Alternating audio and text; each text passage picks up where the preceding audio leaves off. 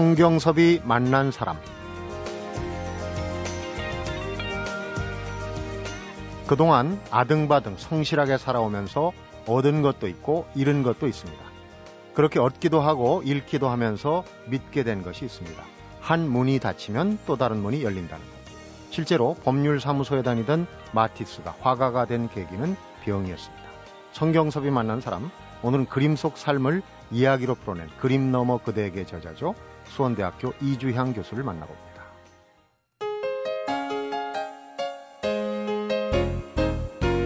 이주향 교수님 어서 오십시오. 반갑습니다. 아유, 반갑습니다. 예, 정말 네. 반갑습니다.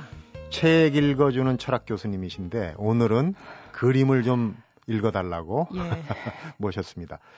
제가 잘못된 생각일까요? 철학 교수 하면 왠지 남성의 이미지가 강합니다.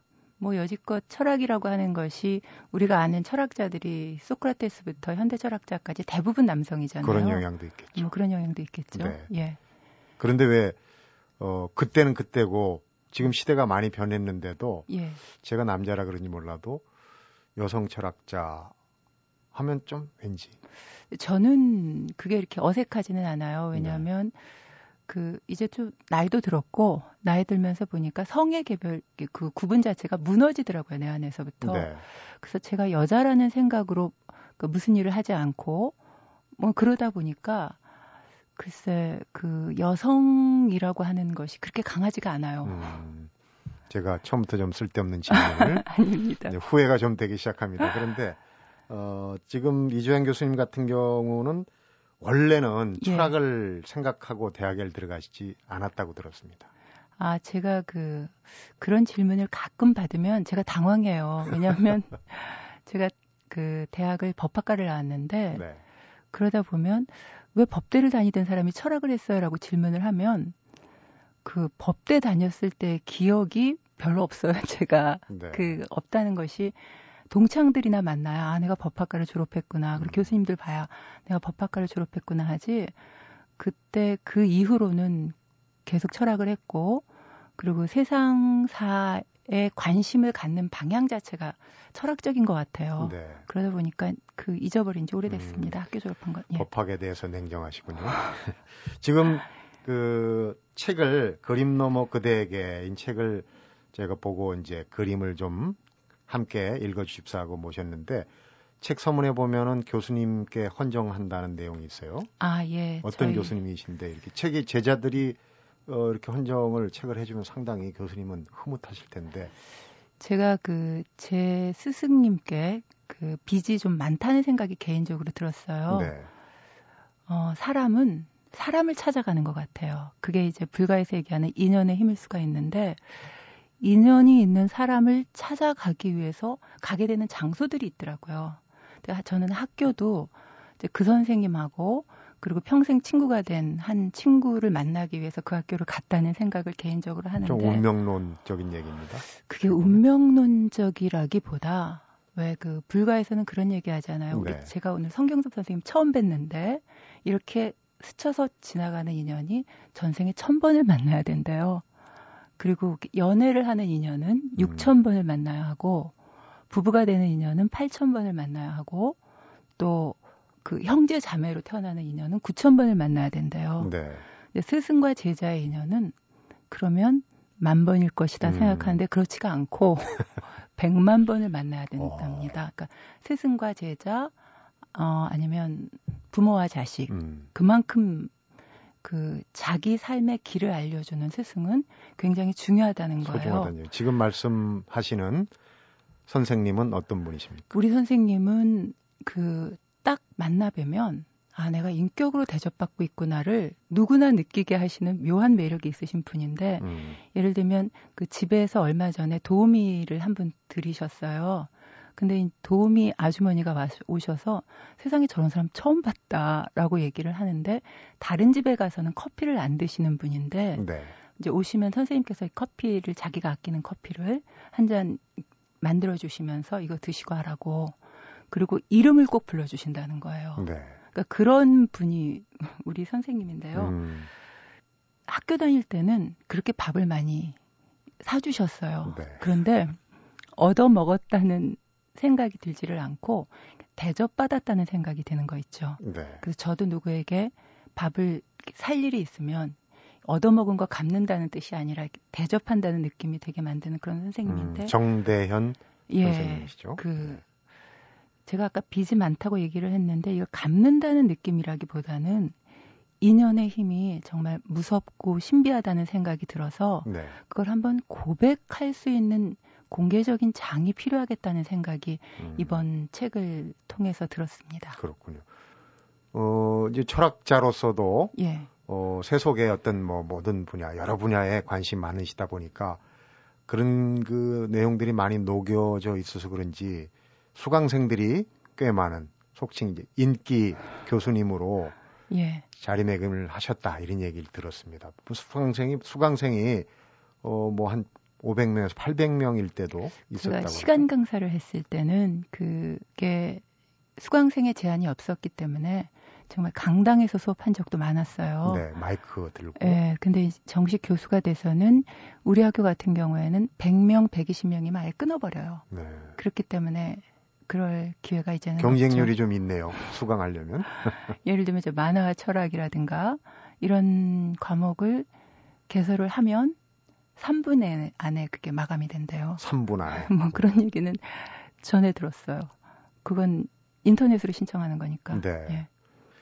오늘 이제 그 중에서도 그림에 대한 그림 읽기에 대한 어 우선 이제 그 그림 읽기에 들어가기 전에 좀 그 사전 입문 교육이라고 할까요? 이게 그림이라는 거를 어 그러니까 책에는 한 50편 정도를 선정해서 그림이라는 게 이제 큰 축이 예. 전에 이제 동양화 그림 감상에 대해서도 그 연사를 초청해서 인터뷰를 했는데 그 서양화는 좀 다른 것 같은 감이 들더라고요. 그러니까 서양화도 현대가 되면 굉장히 복잡해지고 제가 2009년에 베니스 비엔날레 초청을 받아서 갔는데 거기 가서 보니까 현대 미술은 완전히 skill을 버렸다는 느낌까지 받았어요. 네. 그러니까 컨셉이더라고요. 개념이더라고요. 음. 그래서 어, 무슨 생각을 했냐면 이렇게 미술하는 사람들이 철학을 하는데 개념은 철학의 영역이니까 철학하는 사람들은 뭐 하나라는 생각을 했거든요. 근데 그 인상파 화가 이전까지의 서양 미술은 보게 되면 저는 큰 축으로 두 축으로 봐요. 하나는 신화의 축, 하나는 종교의 축이라는 생각이 들거든요. 네. 그래서 그 서양 문화를 형성하고 있는 것이 기독교라고 하는 거대 종교와 그리고 또 하나가 그 그리스 로마 신화잖아요. 신화적인 요소가 예, 많죠. 그두 개를 버무린 그림들이 너무나 많고 그렇기 때문에 신화와 종교에 익숙하면 제대로 볼 수 있는 그림들이 있고 그 속에서 많은 사유들을 할 수 있죠. 왜냐하면 신화라고 하는 것이 결국은 인간의 그 원형적인 생각들을 보여주는 엑기스잖아요. 네.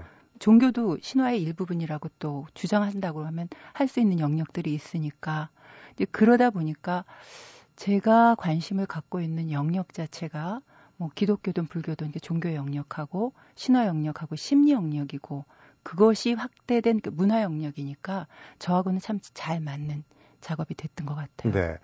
그 그림 소개한 그림을 저도 읽으면서 야, 이게 이런 면이 있었구나. 이런 구석이 있었구나 하면서 일견 또 걱정이 되는 게 이런 배경 지식이 없으면은 예. 이런 그림을 어떻게 읽어낼 수 있을까? 그런 이제 걱정도 들더라고요. 배경 지식이 없어도 볼 수 있습니다. 그러니까 보통 아는 만큼 보인다고 해서 배경 네. 지식을 너무 강조를 하는데 또 아는 만큼 병이 될 수도 있어요. 그것이 병이 되거나 벽이 음. 될수 있어서 근데 제가 이 그림들을 보면서 느끼는 것이 어렸을 때 전혀 배경 지식 없이 딱 봤던 그림들이 있단 말이에요. 그런데 어느 순간 예를 들면 그 렘블란트가 그린 탕자의 귀향 같은 그런 그림들인데 네. 와, 그 아버지의 눈이 어쩜 저렇게 그리움에 눈먼 사람 같은 저런 눈일까? 그 인상만 있었거든요. 네. 그것이 이제 싹이 돼서 구체적으로 그 그림을 볼 수 있는 기회가 되다 보니까 그리움의 정서에 대해서 생각을 하게 되고 음. 그리움이라고 하는 것이 왜 아픔과 사랑과 기다림을 버무린 정서잖아요. 네.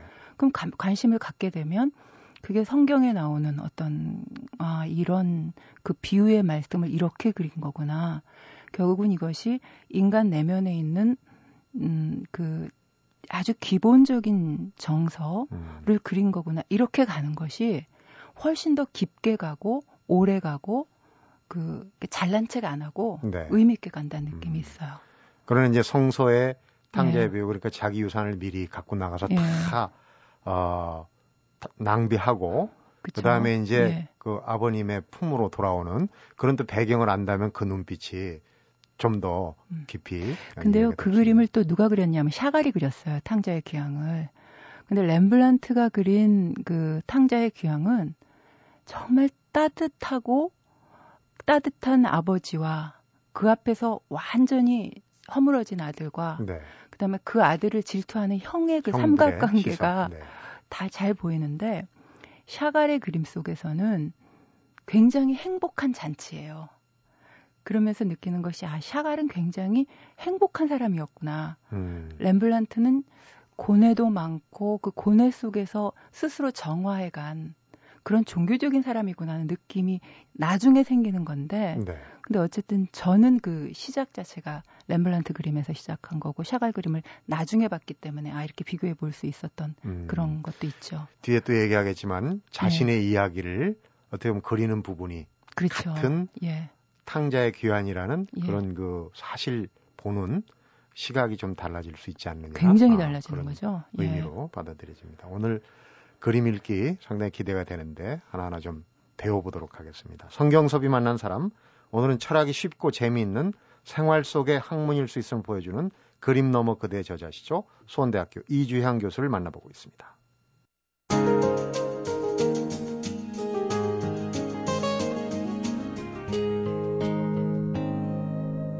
성경섭이 만난 사람. 인문학적인 배경이 없이도 그림 그 자체를 볼 수 있다고는 말씀을 하시는데 예. 현실적으로 어렵습니다. 저 같은 경우도 그렇고 어, 미술 전시관을 자주 가지도 못하지만 그 어, 회랑에서 서서 한 그림을 몇 분 이상 이렇게 요모조모 뜯어보긴 참 힘들거든요. 아마 그런 분들이 더 많지 않을까 싶어요. 그렇죠. 뭐 일반적으로는 그렇고 그림도 제가 아까 사람과 사람 사이 인연 얘기를 했는데 그림도 인연이 돼야 그림이 나를 보고 있구나. 내가 그림을 보는 것이 아니라 그러면서 이렇게 사로잡히는 그런 그림들이 있어, 있는 것 같아요. 네. 저는 그 처음에 오르세에서 정말 그림이 나를 보고 있구나 했던 그 그림이 뭐였냐면 그 모로의 올페우스 그림이었어요. 네. 올페우스 신화에 대해서 뭐 잠깐 잠깐 알았을 텐데 이게 목이 완전히 없는 그 올페우스의 그 목 윗부분만을 가진 어떤 이름 모를 처녀가 그렇게 안고 있는 그림인데 네. 굉장히 인상적이었는데 어 저게 왜 인상적이지 그러다가 나중에 그 그림을 보면서 느끼는 것이 그 자기가 죽은 줄도 모르고 음. 너무나 슬픔과 하나가 됐기 때문에 죽은 줄도 모르고 죽은 그 올페우스의 슬픔과 평화에 내가 반했더라고요. 네. 그러면서 알아가는 거지. 아, 그 그림을 좀 많이 보고 깊이 알아야 되겠다는 생각을 가지고 가면 그것 자체가 강박이기 때문에 네. 아무것도 못 보고 음. 봤다고 얘기를 하게 되는 그런 상황이 바로, 되는 거죠. 예. 어, 이재현 교수님이 이제 이 그림 너머 여기 이 책에서 예. 어, 말하자면 궁금증을 막 부추겨 가지고 아, 이게 이제 이런 이야기 물론 이건 이제 이주영 교수님이 어, 설명한 그 내용인데 예. 거기서 또 내가 다른 걸 느낄 수도 있고 한데 하여튼 굉장히 궁금하게 만드시는 재주가 있는 것 같아요. 제가 우선, 야 이게 뭘까? 음 그게 아마 저의 호기심에서부터 시작을 해서 그럴 거예요. 제가 글을 쓸 때 가장 그 뭐, 뭐라 그럴까 경계하는 태도가 누구한테 가르치려고 하지 말자라고 음. 하는 거고 내가 궁금하지 않은 건 쓰지 말자 하는 그런 것들이 있어요. 그래서 내가 나에게 이야기하듯이 그런 방식으로 하기 때문에 아마 그런 느낌을 가지셨을 수도 있겠다 네. 생각이 들어요. 그러니까 이주영 교수님이 관심을 가졌던 한 50편 정도의 그림인데 사실 이게 이제 일간지 연재했던 내용들이고 예. 그런 걸로 알고 있습니다만은 그 50편의 그 수많은 이야기를 읽어낼 수 있는 능력이 참 부럽기도 하지만은 50편을 넘어서 모든 그림에도 이런 능력이 있을까? 그렇게 궁금. 그건 저도 모르죠. 있었어요. 그 그리고 세상의 모든 그림에 대해서 제가 다 관심이 있지는 않으니까요. 뭐 세상의 모든 사람에 대해서 내가 관심이 있지 않아도 내가 관심이 있는 사람을 통해서 세상의 모든 사람들을 알아갈 수 있는 거잖아요. 네. 그림도 결국 마찬가지 아닐까 싶어요. 그 내가 관심이 있는 그림, 내가 시선이 가는 그림, 어쩐지 끌리는 그림을 통해서 어, 그 나의 이야기를 풀어내고 나의 이야기를 풀어내면서 당신은 어때요? 라고 물어주는 거니까 저는 그, 그런 생각이 들어요. 인간은 누구나 등에 자기 이야기를 지고 나온다는 생각을 해보는데 네. 그런데 내가 어떤 이야기를 지고 나왔는지 젊었을 땐 아예 모르고 어떤 계기가 돼서 내 이야기가 무엇일까를 물어가게 만드는 것이 이게 철학인데 네. 그 계기가 되는 것이 뭐 그림일 수도 있고 뭐 만화일 수도 있고 옆에 사람일 수도 있고 어떤 사물일 수도 있고 때로는 집일 수도 있고 꽃밭일 수도 있고 음. 아니면 사기꾼일 수도 있고 도둑놈일 수도 있고 그런 생각이 들어요. 음. 그림에 대해서 너무 많이 아는 게 도움이 안 될 수도 있다. 아까 이제 그 얘기가 기억이 나는데 그러니까 우선 어 마주쳐서 예. 강렬한 인상을 받는 게 우선 그렇죠. 중요할 것 같네요. 예. 근데 그 소개됐던 그림에 담긴 내용들을 풀어낸 얘기를 보니까 읽다 보고 그림을 들여다보니까 이건 어쩌면 내 얘기일 수도 있겠다. 그런 생각이 자꾸 들었거든요. 예, 그게 왜, 소통이죠. 예, 예전에 그 서양의 오래된 미술가들이 그린 그림에 왜 내가 담겨 있는 걸까 이런 어 생각을 좀 갖게 그래서 이제 저도 사실 방송 준비하면서 이렇게 속독을 많이 하는데 이 교수님 책은 제가 속독을 할 수가 없겠더라고요. 왜냐면 그 그림에 나오는 얘기가 아까 그림은 뭐 네. 지고 나온다고 하셨지 않습니까? 그런 걸 확연하게 느끼겠는데 구체적으로 좀 한번 이제 청취자분들이 너무 뜸을 들인다고 얘기하실지 몰라가지고 우선 그 고흐의 감자 먹는 사람들 예. 이 저... 그림은 처음에 너무 보기가 싫었다. 예, 무서웠어요. 무서웠다. 정말로 너무나 강렬하고 광대뼈도 강렬하고 눈빛도 강렬하고 가난한 사람들의 그 어, 순박한 눈빛을 그 굉장히 무서워했었는데 제가 인도를 가서 그렇게 눈이 크고 광대뼈가 있고 그런 사람들을 보면서 one dollar please 계속 음. 그러잖아요.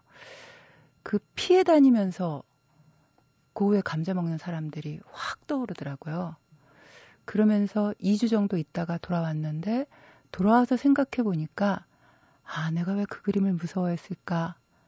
그 그림이 무서운 게 아니라 가난에 대한 내 태도구나. 음. 그 내가 두려워하는 것들이 그 있었는데 그게 뭐냐면 가난 그리고 신명이더라고요. 그 인도에 가보면 one dollar please 하는 사람들도 구걸이 아니에요. 보면 굉장히 그 유쾌한 얼굴로 그렇게 해요. 낙천적이죠. 네. 그래서 그걸 보면서 그걸 구걸이라고 그 입력하는 이 문명화된 이 얄팍한 내 자신에 대해서 참 많이 반성을 하고 가난한 사람을 두려워하기 때문에 가난을 무서워하는 거였거든요. 음. 그러면서 이제 고우의 그림을 다시 보게 됐는데 주름진 얼굴, 붉어진 광대뼈, 그야말로 거친 손이잖아요. 이 거친 손으로 감자를 먹는 가난한 삶에서 고우가 본 것은 가난이 아니라 군더더기 없는 삶을 보고 그대로 그리면서 고우가 했던 얘기 있죠. 한 번 그리는 것으로 부족해서 100번, 200번 그렸다고요. 네. 근데 이것은 뭐 천부적 재능이 없는 자의 노력이 아니라 정말 오가며 그 집 앞을 지나노라면 하는 그 사랑에 빠진 사람. 네. 정말 사랑하기 때문에 계속 같은 동작을 반복하는 그런 사람의 심정이겠구나 하면서 그러고 나서 보니까는 이제 더 이상 저도 가난이 두렵지 않고 신명이 두렵지 않고 음. 그런 부분들이 그런 그 나에 대한 믿음이 생기더라고요. 네. 뭐 그림이든 문학 작품이든 가장 많은 주제가 역시 사랑 아니겠습니까? 그렇죠. 사랑에 대한 주제로 어, 그려진 그림들을 또 보는 어, 시각이나 이런 것도 많이 어, 풀어내셨던데 어떻습니까? 이 지금 이제 50편 내서 그렇지만 주로 그리는 사랑의 모습, 뭐 해피엔딩도 있고 또 비극적인 것도 있고 그렇겠지만 제가 처음에 이 그림 너머 그대에게를 끌고 갈 때 사실은 거대한 하나의 맥으로 끌고 간 거였거든요. 나를 찾아가는 철학적 그림 읽기라고 하는 것이 내 머릿속에 있었어요. 네. 그 예를 들면 그 아리아드네와 어 테세우스 얘기를 쓰면서 워터하우스의 그림이 있는데 그 아리아드네는 아주 지혜로운 자잖아요. 아리아드네 실이 그 지혜의 표상이니까. 네. 근데 자기가 그렇게 지혜를 빌려준 자기 사랑 테세우스에게 버림을 받아요. 음. 근데 버려짐의 문제를 아주 잘 감당한 음, 여인이 아리아드네고 그 버려짐의 똑같은 문제를 가지고 감당하지 못한 그 여인이 있는데 그게 이하손의 여자 메데이아란 말이에요. 네. 그 정말 악녀의 표상인데 이런 방식으로 이제 이야기를 끌고 간 거예요. 계속 또 동일한 이제 주제로 그러다 보면 팜므 파탈의 계보가 보니까 한 축이 있더라고요. 저도 네. 몰랐는데 그것이 그 유디트 홀로페르네스 적장을 죽인 유디트 이야기도 있고 그다음 데릴라 삼손 머리 네. 자르게 만든 데릴라 얘기도 있고 요 그림은 그 루벤스 그림이 굉장히 좋아요. 그리고 살로메 요한의 목을 그 단강한 그 네. 살로메 이야기도 있고 이러다 보니까 아 이런 그 한 축이 있고요. 그렇게 그 질투와 욕망이 결합된 형태에서 사람을 그 죽을 그 집착의 끝까지 가는 그런 음. 사랑 이야기도 있고 또 한편에서는 사랑이 구원이 되는 이야기들이 있죠. 제우스와 다나의 이야기라든가 또 어, 에로스와 푸시케 이야기라든가 음. 뭐 이런 얘기들 보면 세상이 모두 다 사랑이기도 하고 또 사랑이라는 병을 앓고 있기도 하고 네.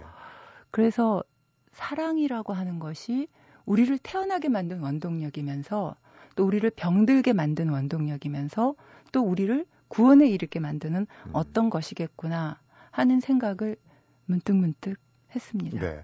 그 중에서도 제가 이제 그림으로서 관심을 가졌던 게 피그말리온과 갈라테이아. 예. 이 피그말리온 효과라는 말도 나오듯이 피그말리온이라는 사람이 이제 그 정말 자기만의 여성을 예, 대리석으로 깎았는데 거죠? 이제 이그 예. 그 계속 그 마음을 쏟아붓고 인간이 되지 않습니까? 예. 근데 그 그림을 보니까 대리석의 그 여인 조각상이 인간화돼가는 그 과정이 저는 뭐 내용은 모르겠지만 너무 색조가 실감나게 그렇죠?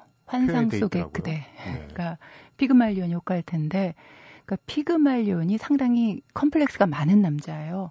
그래서 세상에 어떤 여자에게도 마음을 주지 않는 거예요. 왜냐하면 여자들은 아무에게나 정을 주고 또 쉽게 정을 거두는 해픈 존재들이라고 그리고 환상을 만들어서 조각가니까 자기가 그 원하는 사랑의 형태를 한 여자 이 한 여자를 조각하고 조각하고 조각해서 정말 환상 속에 그들을 만들어 놓고 그 조각 자기가 만든 여자하고 사랑에 빠지는 음. 거거든요. 음.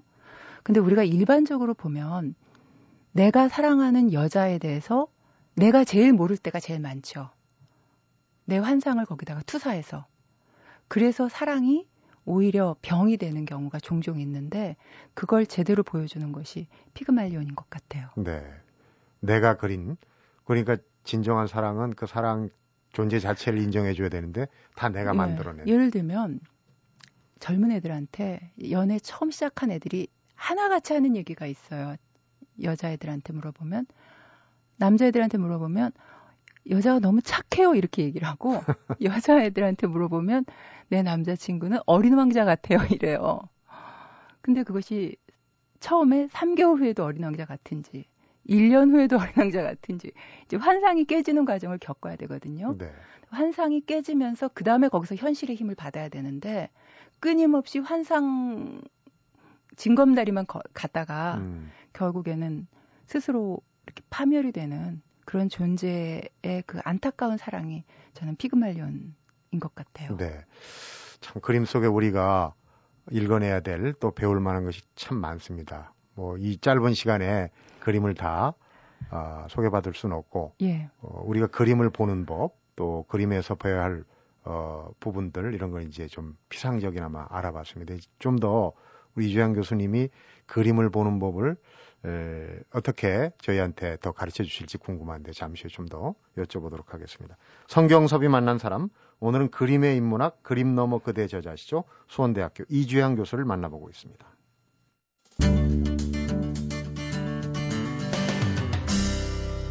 성경섭이 만난 사람 어느 인터뷰를 보니까 예. 산을 상당히 좋아하신다. 전국 팔도에 안 가본 산이 많지 않다. 얘기를 하시던데. 그 20대, 30대 때는 그랬고요. 네. 정말 산을 많이 다녔어요. 그리고 이제 마흔이 되니까 이제 산을 다니는 게 아니라 절을 다니더라고요. 음, 명산에는 꼭 그, 명찰이 있죠. 명찰이 네, 있어요. 절이. 근데 그런 그 절에서 짐을 풀고 그 다음에 산을 다니는데 산을 꼭대기로 올라가는 그런 것들이 아니고 한 서너 시간 걸어서 할 수 갈 수 있는 그런 정도로 음. 다니고 있죠. 요즘 얘기로 치면 이제 트레킹 같은. 예. 혼자 꼭 다니신다고 그래요. 어떻게 보면 철학자가 사색할 수 있는 시간이 이제 산책하는 예. 시간이라는 얘기가 있거든요. 그러니까 혼자 꼭은 아니고 그 약속하는 게 참 번거로워요. 네. 그리고 또 언제나 가고 싶을 때 갈 수 있는 것이 제 특기니까 쭉 어디든지 혼자 자주 가고요. 또 친구랑 갈 때도 있고 뭐 선배랑 갈 때도 있고 그렇긴 한데 그렇죠. 산에 가면 그 다 잊어버려요, 저는. 그리고 너무 좋아요. 음, 그 흙을 밟는 게 좋고 그리고 흙이 좋으면 신발을 벗어요. 그 맨발로 걷는 것도 정말 좋고 음. 그런 일을 굉장히 좋아하는데 예, 아마 모든 사람들이 그럴 거예요. 그런데 자기가 그런 걸 좋아하는지를 모를 거 모르는 것 같아요. 문명화된 사람들이.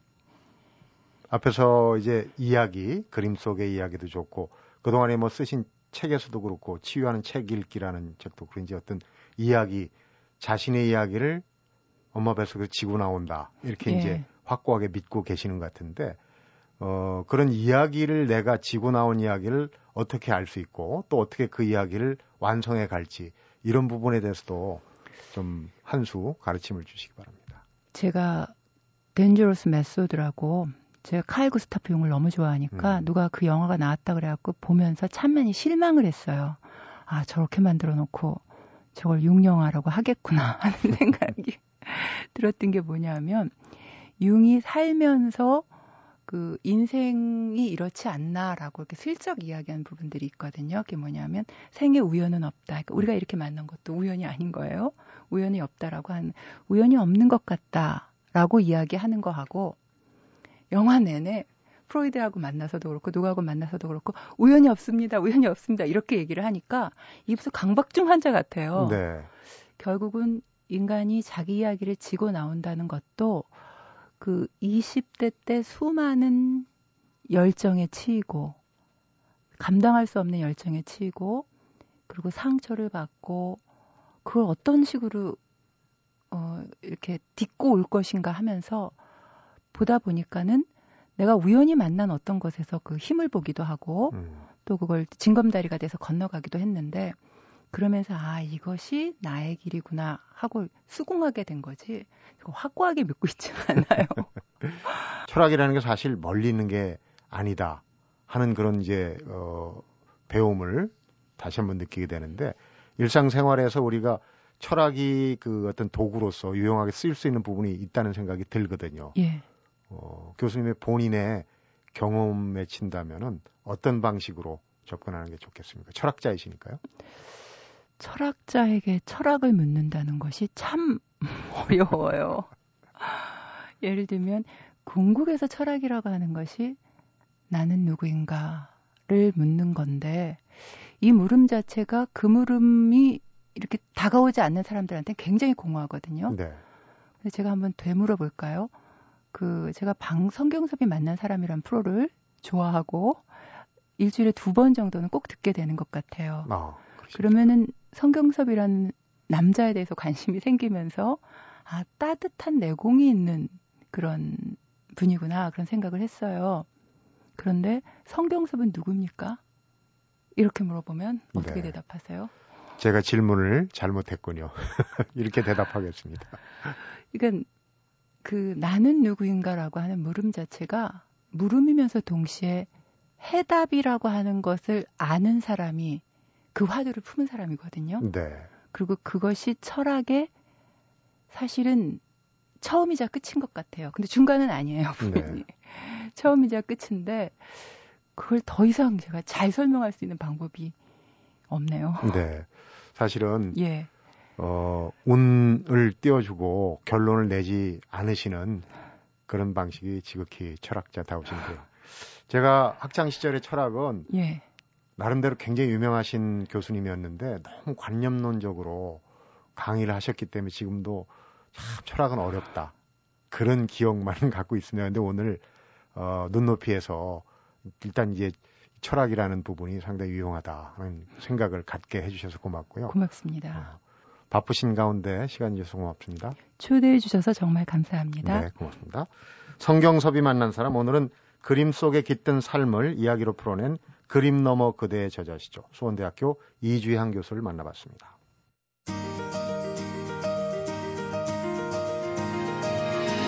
루벤스의 삼손과 델릴라라는 작품에 이주향 교수가 이런 얘기를 덧그려 놓았습니다. 마음이 가는 데는 이유가 있다. 그곳은 마음이 한바탕 놀아야 할 곳이다. 마음 가는 곳이 위험하다고 가지 않는다면 생은 안전하지만 지지부진하다. 위험을 무릅쓰고 내 운명의 실타래를 풀어야 하는 곳, 그곳이 마음 가는 곳이라는 이주향 교수의 말이 긴 여운을 남깁니다. 아마도 현충일이어서 더 그런 것 같다는 생각이 드네요. 성경섭이 만난 사람 오늘은 여기서 인사드리겠습니다.